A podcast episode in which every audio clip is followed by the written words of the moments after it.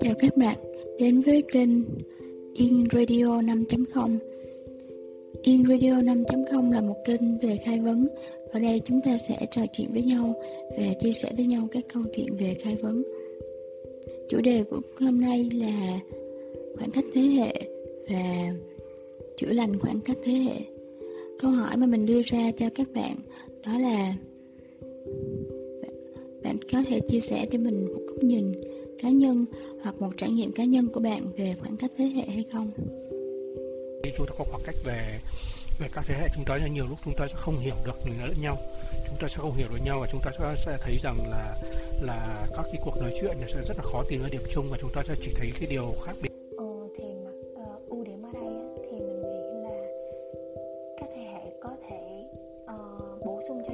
Nhưng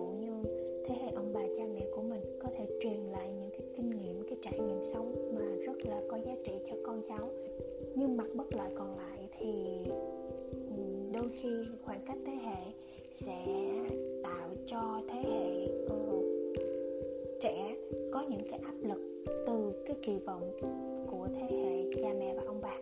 trong gia đình sẽ phải là một người gánh vác và lo toan tất cả, và là một người hy sinh nhiều nhất, là một cái người mà không có thời gian riêng tư cho bản thân mình. Ví dụ như là đối với mẹ mình thì chồng, con, gia đình, nhà chồng hay tất cả mọi thứ đều sẽ trên bản thân mình và tức là, kiểu, chồng, con phải có trước rồi mới đến mình ấy, mới đến bản thân mình.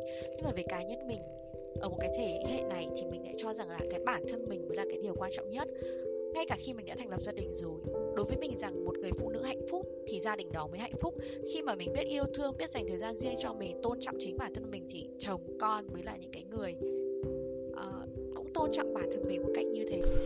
Và đây là một cái chủ đề mà à, thấy anh nghĩ rằng nó cần phải được uh, đào tạo một cách hẳn hoi để mà từ đấy mọi người có thể có được cái sự thông cảm hiểu được là là hoàn cảnh uh, nó nó định hình lên cái con người ờ, gây gớm như nào.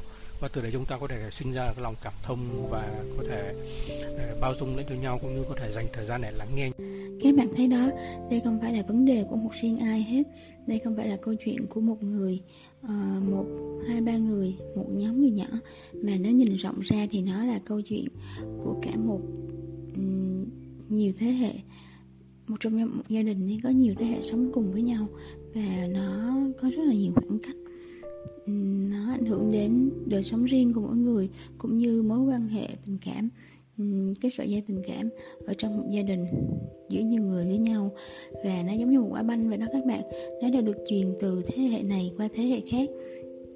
Và đến tay chúng ta, đến thời điểm bây giờ thì theo bạn, chúng ta đã nên để đúng thời điểm để có thể bắt đầu, bắt tay vào để chữa lành cái khoảng cách này hay chưa?